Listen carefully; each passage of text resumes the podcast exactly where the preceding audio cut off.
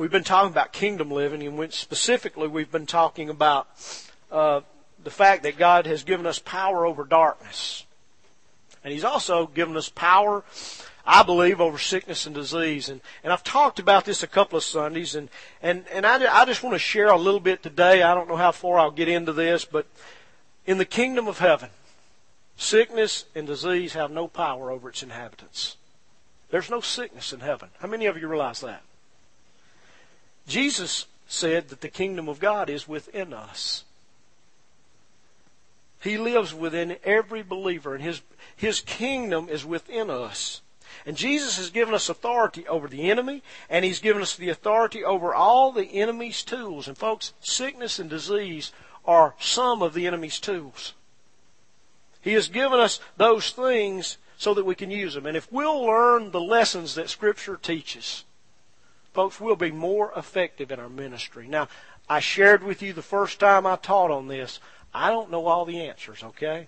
I don't know why God heals this person and does not choose to heal this person. Or why He works this way here and He doesn't work that. I don't have those answers, okay? I'm not God, but here's what I plan to do the rest of my life. I plan to pursue Him.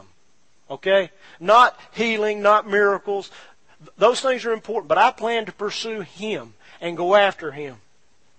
Because I believe that if I will pursue Him and pray, he will intervene in the communities around me. I believe He'll work in the people's lives. If I just go after Him, He'll do the work. We went down this week, and you know, I've been talking to you about the gospel is proclamation, but it's also demonstration. It's, you don't just demonstrate it all the time, you proclaim it, but you don't proclaim it all the time without demonstration. And we have a lot of proclamation in America and very little demonstration. This week, the five of us could say, hello, how are you? And that's pretty much it. We pick up a word every once in a while. So there wasn't a lot of proclamation that we could do. So we demonstrated it. We served people. The people there in Potus, the people from uh, First Baptist and from Bethany Baptist and, and from Mount Horeb Temple Assembly of God Church, they proclaimed it. And what God took, did is He took that proclamation and he took that demonstration and put them together, and he changed people's lives. And folks, he'll do the same with us. I just believe that if, if we will proclaim and will demonstrate that the kingdom of God will come in a powerful word, word, uh, way. You remember that Paul said the kingdom of God is not just words, it's power. It's God's power. Now, I want to remind you about this. Healing comes from God. We don't heal people. Amen? God heals people. We're not healers on our own. It's God's power. Even if you've got a spiritual gift of healing, you don't heal anybody. It's God who heals them through you. We're conduits, okay? God is still the one who heals. And what God is looking for this morning are some conduits who are clean and who are ready and who understand what the Bible teaches on this subject. And he's looking for some men and women who are not afraid to step out in faith and fail. Because if you're afraid you're going to fail, you will never pray for someone to be healed. You'll never witness to anyone. You'll never share the gospel. If you're afraid, you're going to fail, okay? Let me just tell you that. You're going to pray for people and their lives are not going to change. But I'll guarantee you if you go after God and you keep praying and you keep sharing the gospel, you will see people come to Christ and you will see God work miracles in their life. That's what the Bible teaches. We're to imitate Jesus. And Jesus healed through the power of the Holy Spirit. He healed through the power of the Holy Spirit. And that same Holy Spirit, folks, is resident in every believer this morning. Every believer in this room, the Holy Spirit lives in you. And He will work through you just like He worked through Jesus. And so this morning, I just want us to look at how Jesus did it. Okay? I've got a, an agenda, in a sense. And I'll, I'll share that agenda at the end. But I want to make a point this morning. You know, perhaps if we'll look at how he did it, then we'll have more success as we do it, or as we attempt to do it. So I'm just going to share some things. I'm going to share how Jesus did. I'm going to share a couple of points that I've, I've probably already shared, but I, I think they're important. And the first one is, is that Jesus acted fully in the power of the Holy Spirit. Folks, Jesus was God. Amen? But the Bible also teaches that he was man. And everything he did as a man Folks, he did in the power of the Holy Spirit. He did not use his God attributes. He listened to the Holy Spirit and the Holy Spirit empowered him. You see, Jesus did that because we needed an example of what it looked like to be a spirit-filled person. You see, if, if Jesus used any of his God attributes to do something, you and I can't do that. But I believe that the Bible teaches that he, he set aside. I don't mean he lost he gave up. It's that he chose not to use his godness to do anything. Instead, he listened to what the Father was doing. He looked at what the Father was doing. He listened to the voice of the Holy Spirit and he acted. He obeyed. And folks, if we will learn to do that, God will use us. Jesus did not possess a sin nature. In other words, he didn't have what all of us had in that one aspect. He was crea- he was not created. Adam was created without a sin nature. Jesus was born without a sin nature. That's what the incarnation is. God took on human flesh. And there was no sin nature there. And so the Bible says, in fact, John says this in John chapter 3 verse 34. John says, for he, and he's talking about Jesus, for Jesus is sent by God. He speaks God's words. For God gives him the Spirit without limit. See, Jesus possessed the Holy Spirit without limit. Now, how many of you realize that we are limited? This is not a trick question. Okay? We are limited. But do you realize we are not limited by God? We are limited by our own sinfulness and by our own selfish desires and by other things that are in our life, folks. Jesus was full, running over. The more he needed of the Holy Spirit, the more there was. And folks, that can be true to a degree in our life. As we get rid of the sin, God will fill us with more and more and more of the Holy Spirit. Now, the Holy Spirit indwells you if you're a believer. I'm not talking about that. I'm talking about being empowered. There's a difference. I know people who have the Holy Spirit within them but have very little power. God wants to fill us, folks. One of the reasons we don't see more success in this area of healing is is that, like I said, our our feeling is limited. Uh, it's limited by our own sinfulness and our own disobedience and our own desires. So Jesus acted fully in the power of the Holy Spirit. He depended on the Holy Spirit to guide him to the people that, that God wanted him to heal. Jesus did not heal everybody in Palestine when he was there. You do understand that. Okay? Nod your heads if you agree with me. But listen to me. He healed every person who came to him and requested it. The Bible does not give us one incident of an individual coming to Jesus and Jesus turning them away. So secondly, first of all, he acted fully in the power of the Holy Spirit. Secondly, Jesus took his, what I call marching orders from God. Jesus didn't just go out and do what he wanted. Now he's God. But he listened, he obeyed the Holy Spirit, and he listened to the Father. Jesus healed the people that God chose to heal. Now if you have a problem with that, you have to take that up with God, and you have to take it up with Jesus.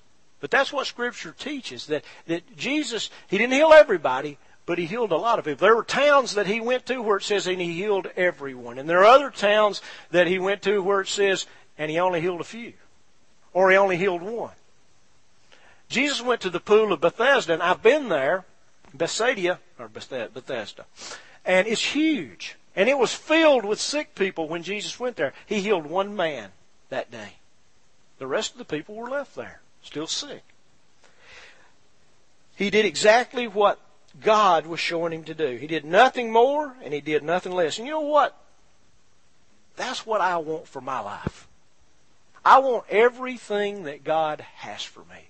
You know, I don't want any more than that, but I don't want any less than that. I don't want to get to heaven and God say, Nelson, you settled for a lot less than I wanted to give you. I hope I get there and he'll say, Nelson, you know what? You were crazy. You were beyond belief. You were wild eyed. He's not going to say that. I want everything that God has for us. And so, folks, he looked to see, Jesus looked to see what the Father was doing. He listened. We've got to learn to listen. I mean, we hit the ground. Phew. I learned this week take a long look around, listen to God. If God says do this, then do it. If God doesn't say do it, don't do it. Don't do anything God doesn't say, and God shows up and shows out. And that's that's what I saw this week take place. In John chapter 5 verse 19, Jesus said this. He said, Truly, truly, I say to you, the Son can do nothing of himself. Well, he's God. How can he do nothing of himself? Because he limited his godness. And he chose to act as a man. The Son can do nothing of himself unless it is something he sees the Father doing. For whatever the Father does, these things the Son also does in like manner. In other words, Jesus saw what his heavenly Father was doing in the spiritual realm, and he did it in the physical or the natural realm. And folks, that's why we have to learn to listen to God. There's lots of things God wants to do. And He's looking for men and women who will partner with Him and do exactly what He tells them. And whenever we act on what God tells us, God works. God does it. Our problem is we run ahead of God and we want to do this and this and this. And then we, we wonder why He didn't act and then we create a, thought, a theology to back that up and then we are where we are today in most churches. We've got a theology, it's well uh, developed, but it explains why God no longer acts anymore. The reason He no longer acts anymore is because people no longer listen anymore. God is looking for men and women who will listen. God gave me a word this week for the Assembly of God pastor and his wife. And I've learned when God gives me something to give it to them. And so I was going to give it to them that Sunday night. There's just a ton going on. So I made Armand, who was who was transporting us and showing, I made him promise me that you will get us a meeting with them because I'm not going back to Alabama disobedient. I am going to tell them what God told, and, and, and I was able to do that. And folks, if we'll just listen, God will speak. He'll speak.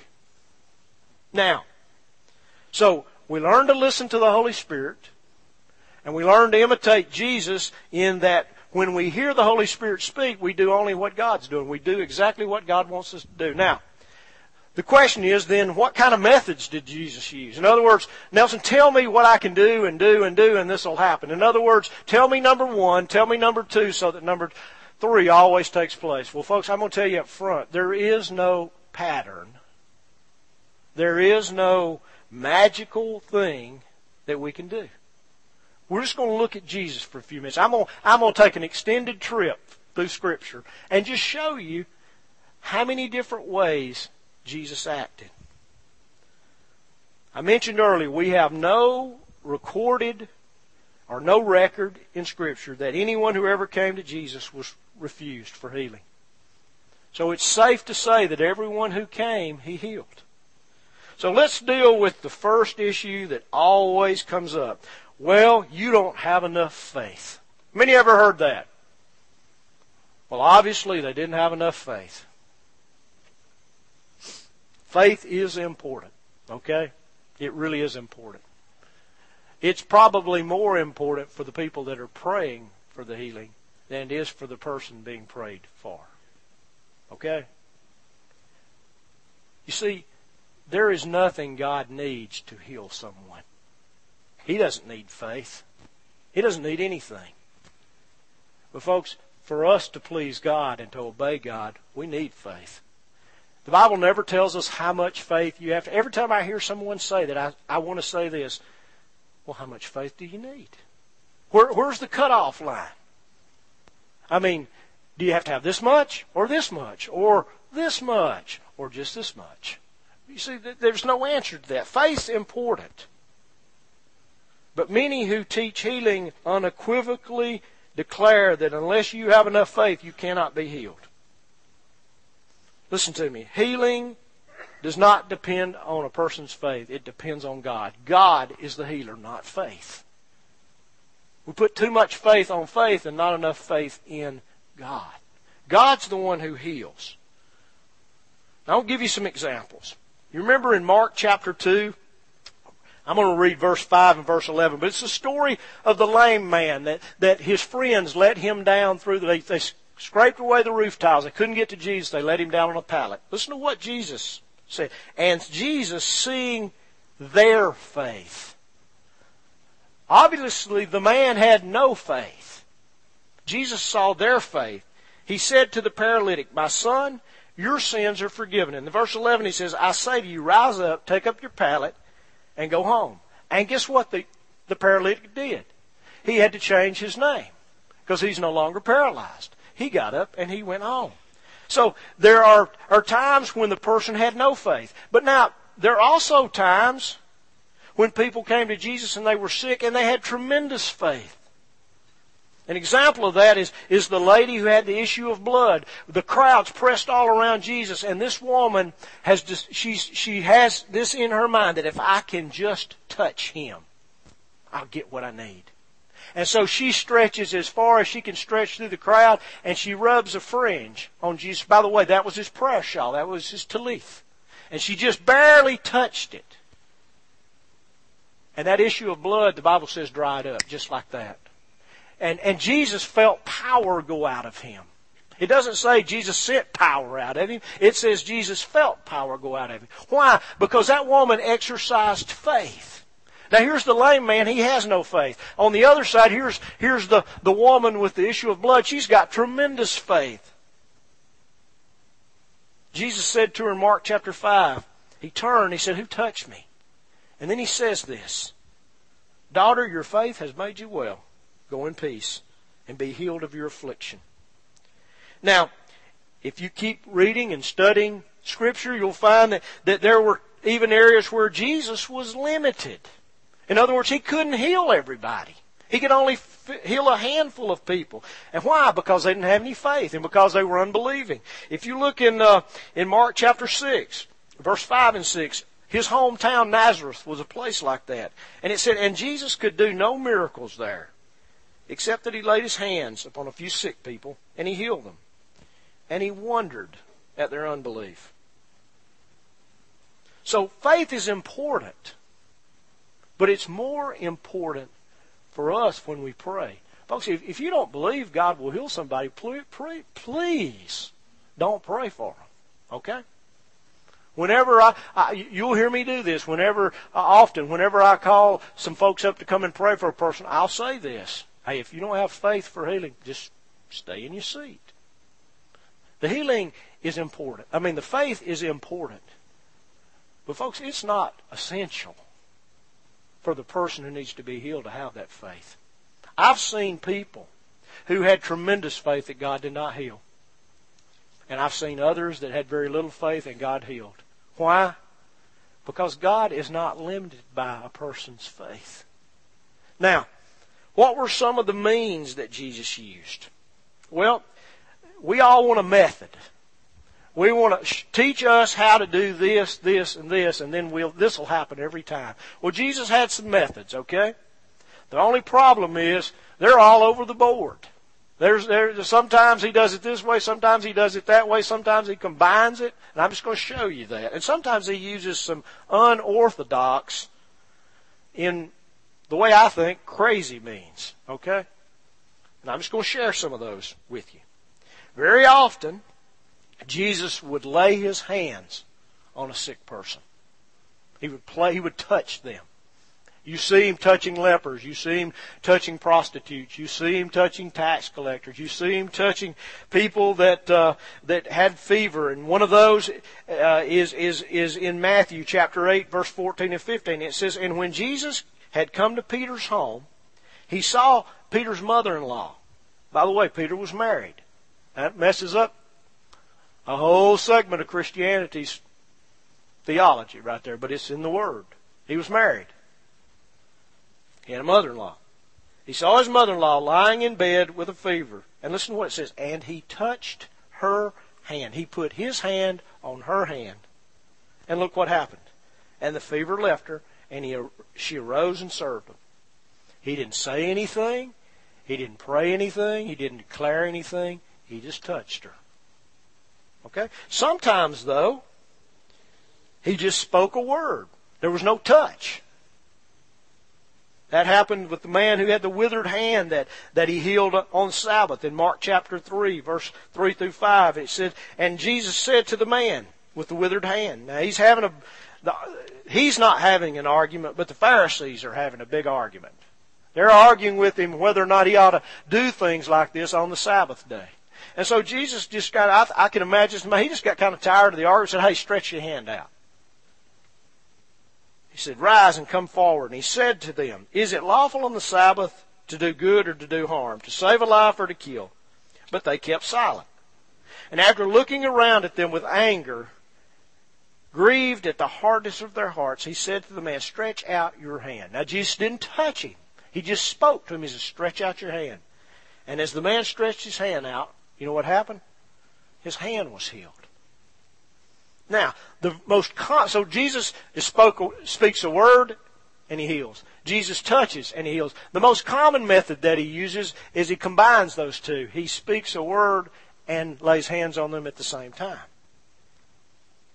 There's a woman who came to Jesus and, and she had been bent over double. That's the way the scriptures put it. She was bent over. She couldn't straighten up. And she had been sick for a long time. And the sickness, this particular sickness, was caused by a demonic spirit. Now, not every sickness is caused by a demonic spirit, but this particular one was, and some are. And so it says in, in Luke chapter 13, verse 12 and 13, and when Jesus saw her, he called her over. And he said to her, Woman, you are freed from your sickness. He spoke to her. And then the Bible says, and he laid hands upon her, and immediately she was made erect. In other words, she stood up. He spoke the word, and then he touched her. Now, there's other accounts where he doesn't do any of those things. In fact, he doesn't even go to the person's house who's sick. It takes place long distance. It's like phone in a healing, almost. Dial up God. Dial up God. Make your request, and boom, it takes place. Uh, the story of the, the Roman centurion is, is such one. He came, one of his servants was sick. Jesus offers to go with him to his home. And the, and the, and the, and the centurion says, no, no, no, I'm a man under authority. I understand authority. I speak and my soldiers do this. You just speak. And Jesus said to the centurion in Matthew chapter 8 verse 13, Go your way. Let it be done to you as you have believed. And the Bible says, and the servant was healed at that very same hour. Jesus never spoke anything into the air toward the servant. He just commended the centurion for his faith. Long distance. Now, Jesus also had some real unorthodox means. Okay? And so if you want to be biblical and you want to imitate Jesus, here's one for you to try. I wouldn't recommend it. Okay? And the reason being, in this country, you'll probably get punched in the face. But Jesus used it. It's unorthodox. Okay? And I'll show you what I mean. A man came to Jesus in John chapter 9. He was blind. He, he was born blind. And the, the, there was a big discussion between the disciples over who had sinned, his parents or him. Now, Think about that for a minute. It would it could possibly be the fact that his parents had sinned. But this man was born blind, so therefore he was blind when he got here. In other words, he didn't have time to sin. He came into the world that way. You know what Jesus' answer was? Uh, neither. He just exploded their theology. And folks, there's a common belief among Christians that the reason a person gets sick is because there must be sin in their life. The reason you're not getting healed, they've got to be sin. You know, sometimes there is. But sometimes there's not. You know what Jesus told them? Neither. The reason that he was born blind is so that the glory of God could come through what happens in his life. And Jesus said this, and when he had said this, here's how he did. He spat on the ground. He spit on the ground. And he made clay of the spittle. And he put the clay on the man's eyes. Now, this man had been spit on before. Okay? It was very common for people to walk by beggars and, and, and blind people and afflicted people and spit on them. You say, I can't believe people would do that. Well, we do some of the same things. We may not spit on somebody, but you know what we'll do? We'll go. We won't look at them. We don't want to see them. Well, they just go ahead and spit on them. And so Jesus spits on the ground. He heard Jesus spit, and he must have done like that, but nothing got on him. Then he feels something wet on his eyes.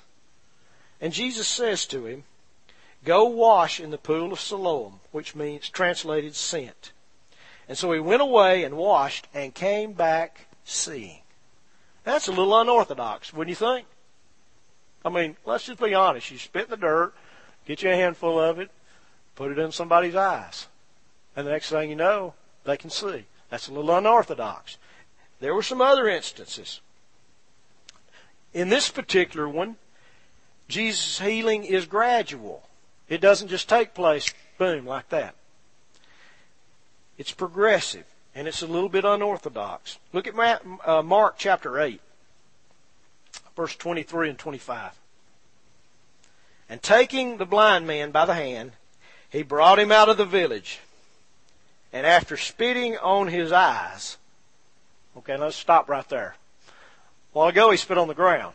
Now he's just spit right in this man's face. Now, let's just, uh, most of us are Alabama folks, okay? There's a few folks from out of state here this morning, but they're from a state that I'll guarantee you feels the same way we do about that. What if somebody spat, spat in your face? Can I just tell you where I come from?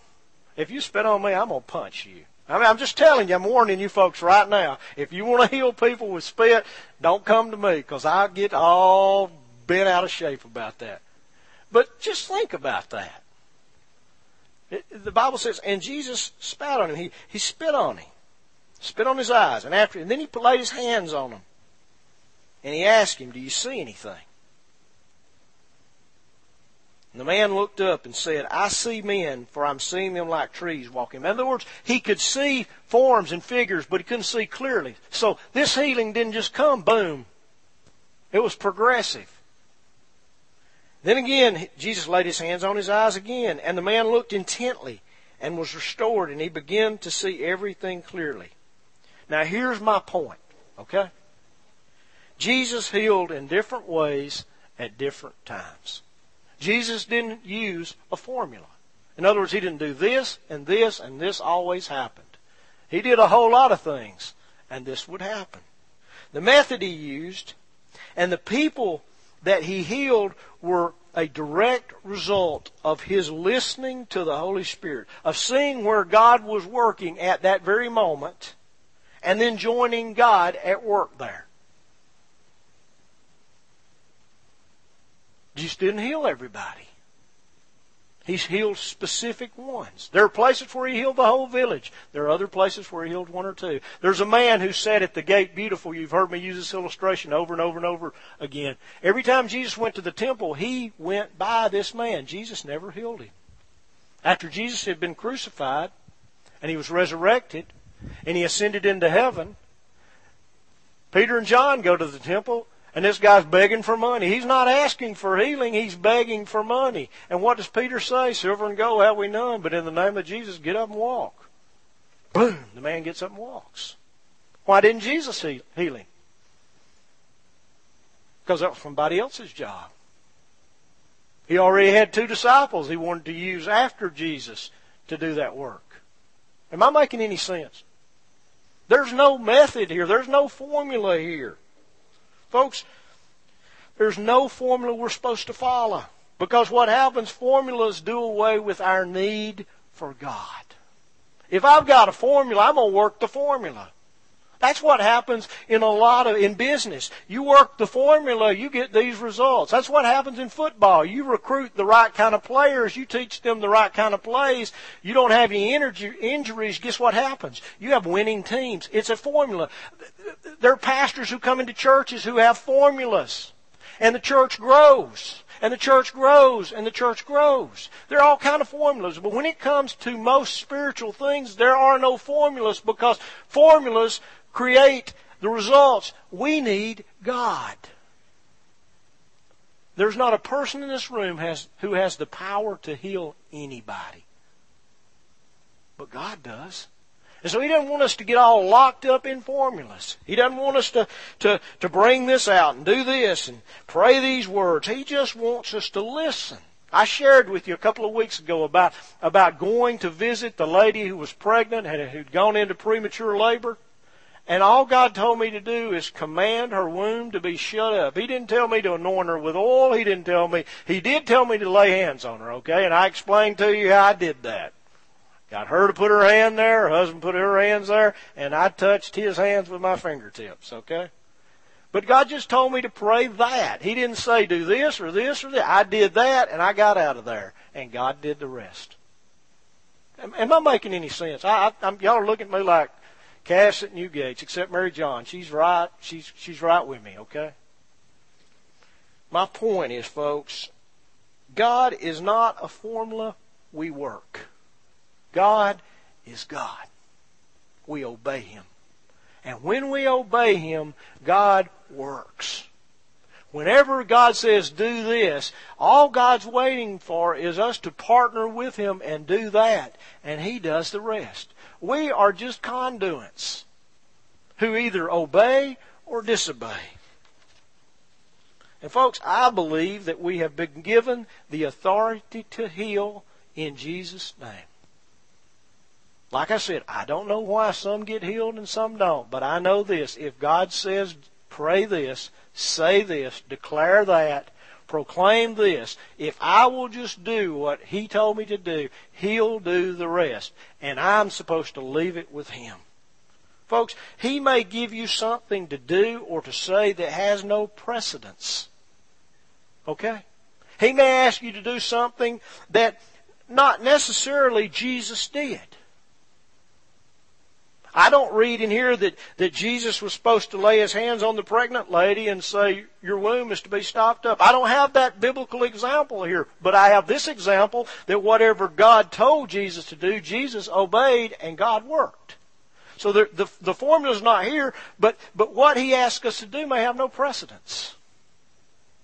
But typically, I'm going I'm to I'm going to ease your consciences a little bit, or your, your hearts a little bit. Typically, he acts in certain ways. Very often, as believers, we'll anoint somebody with oil and pray over them. Sometimes we'll lay hands on them. Sometimes we don't pray, we, we command. We speak a command. There, there's all, it's depending on what the Holy Spirit leads us to do. And as you study the, the ministry of, of Jesus, you find that Jesus never prayed for God to heal anyone. Jesus acted on the command of God. Now, we're not Jesus. Amen? Some of y'all are not sure. Let me say that again. We're not Jesus. Okay? So, our hearing is not as acute as His is, but if God speaks and we obey Him, we do what He does, it's up to Him. Okay? Jesus heard what the Father was doing and he did it. He simply acted in the authority that he had been given when he was guided by the Holy Spirit. If you've heard God's voice and he tells you to command something or speak to something, speak. Command. Don't pray. Well, I'm going to have to pray about this. I'm not sure. You know, don't do that. Just, there have been times when, when we've gathered to pray for somebody that I didn't pray. I spoke in authority. I commanded something or I declared something. There are other times when, when I just prayed. I prayed for the healing to come. Folks, if we'll listen, God will tell us what to do. Jesus used command authority all the time. He would command illnesses to leave. He'd command diseases to go. He'd command demons uh, to, that were causing sickness to leave. And here's an example.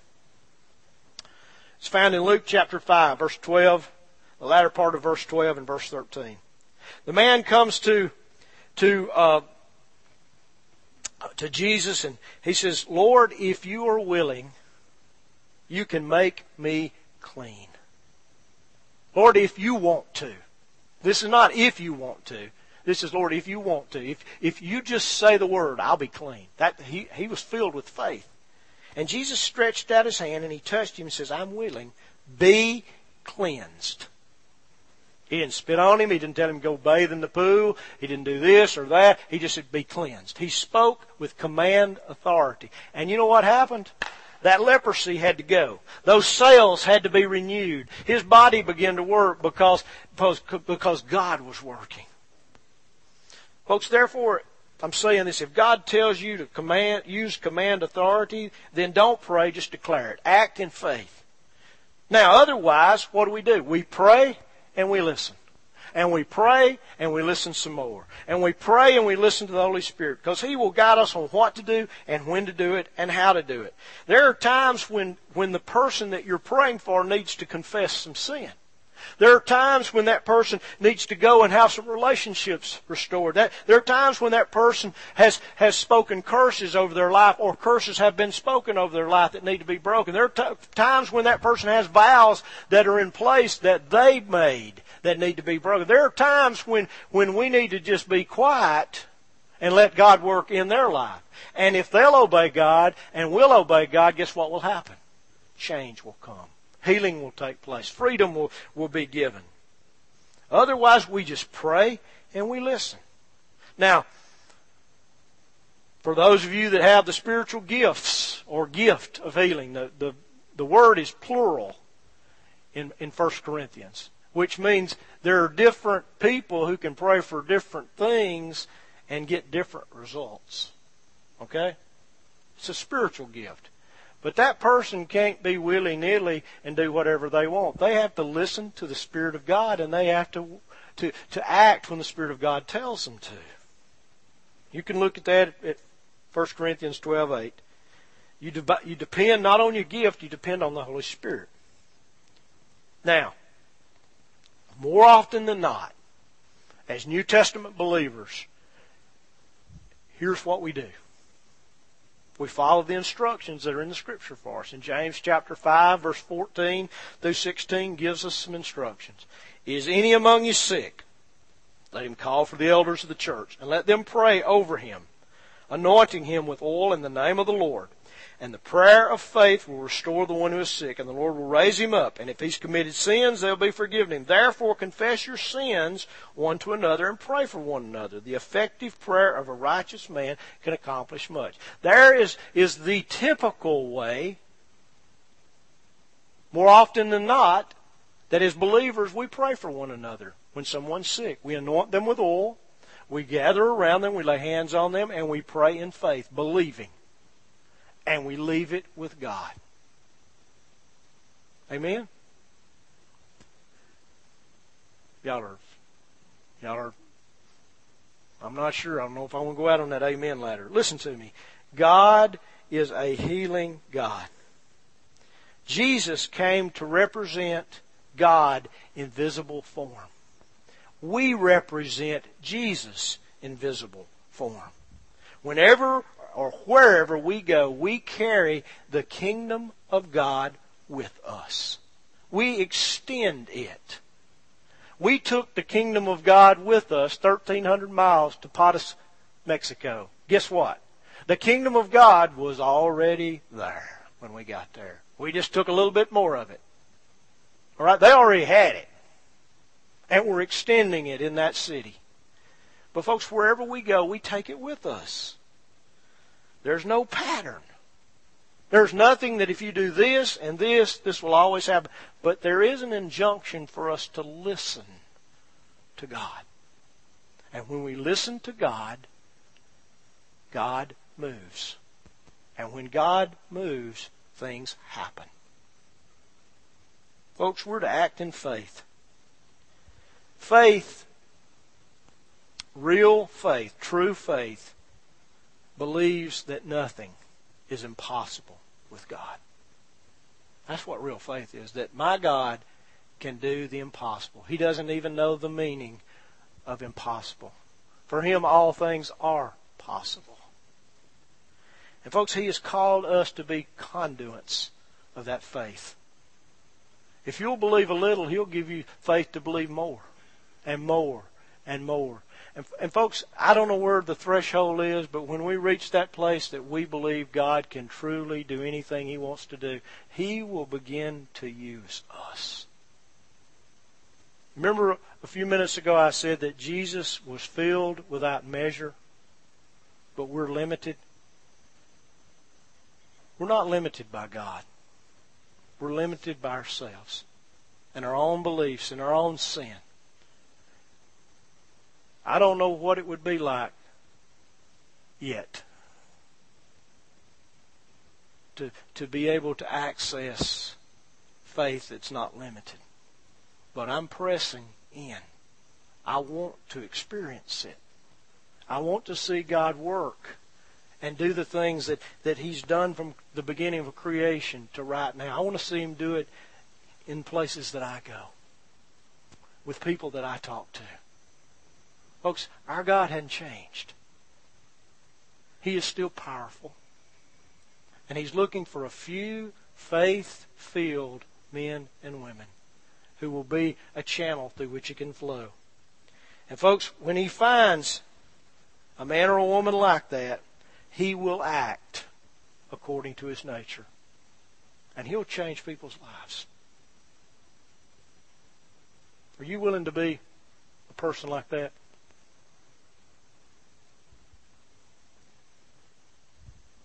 Are you willing to act when God says act? No matter what He tells you to do? No matter if it if it's you have to break into a conversation and say, Hey, I believe the Lord said for me to tell you this or He says, I want you to go over there, I want you to hug that person and you don't know that person. Or are you willing to, to, to stop? You see somebody on the street and God says, that person's hungry. I want you to go in and get him a burger and some fries and a Coke. And by the way, I want you to large size it. Don't just buy the small meal. And bring it back and say, hey, hello, sir. Hello, ma'am. This is for you. God loves you. Are you willing to do that? Are you just willing to say, you know what? God loves you. Are you willing to just hug a little boy or a little girl that just needs somebody to hug them? See, if we won't do those little things, we're not going to see the big things. Proclamation is about sharing the gospel. Demonstration is about living it out. And folks, if we'll demonstrate it, we'll get all the opportunities we need to proclaim it. Let's pray. Father, I thank you this morning. For more information on Eagles Wing Church, visit our website at www.eagleswingchurch.org or on Facebook at facebook.com forward slash Eagles Wing Church. Thanks for listening and have a blessed week.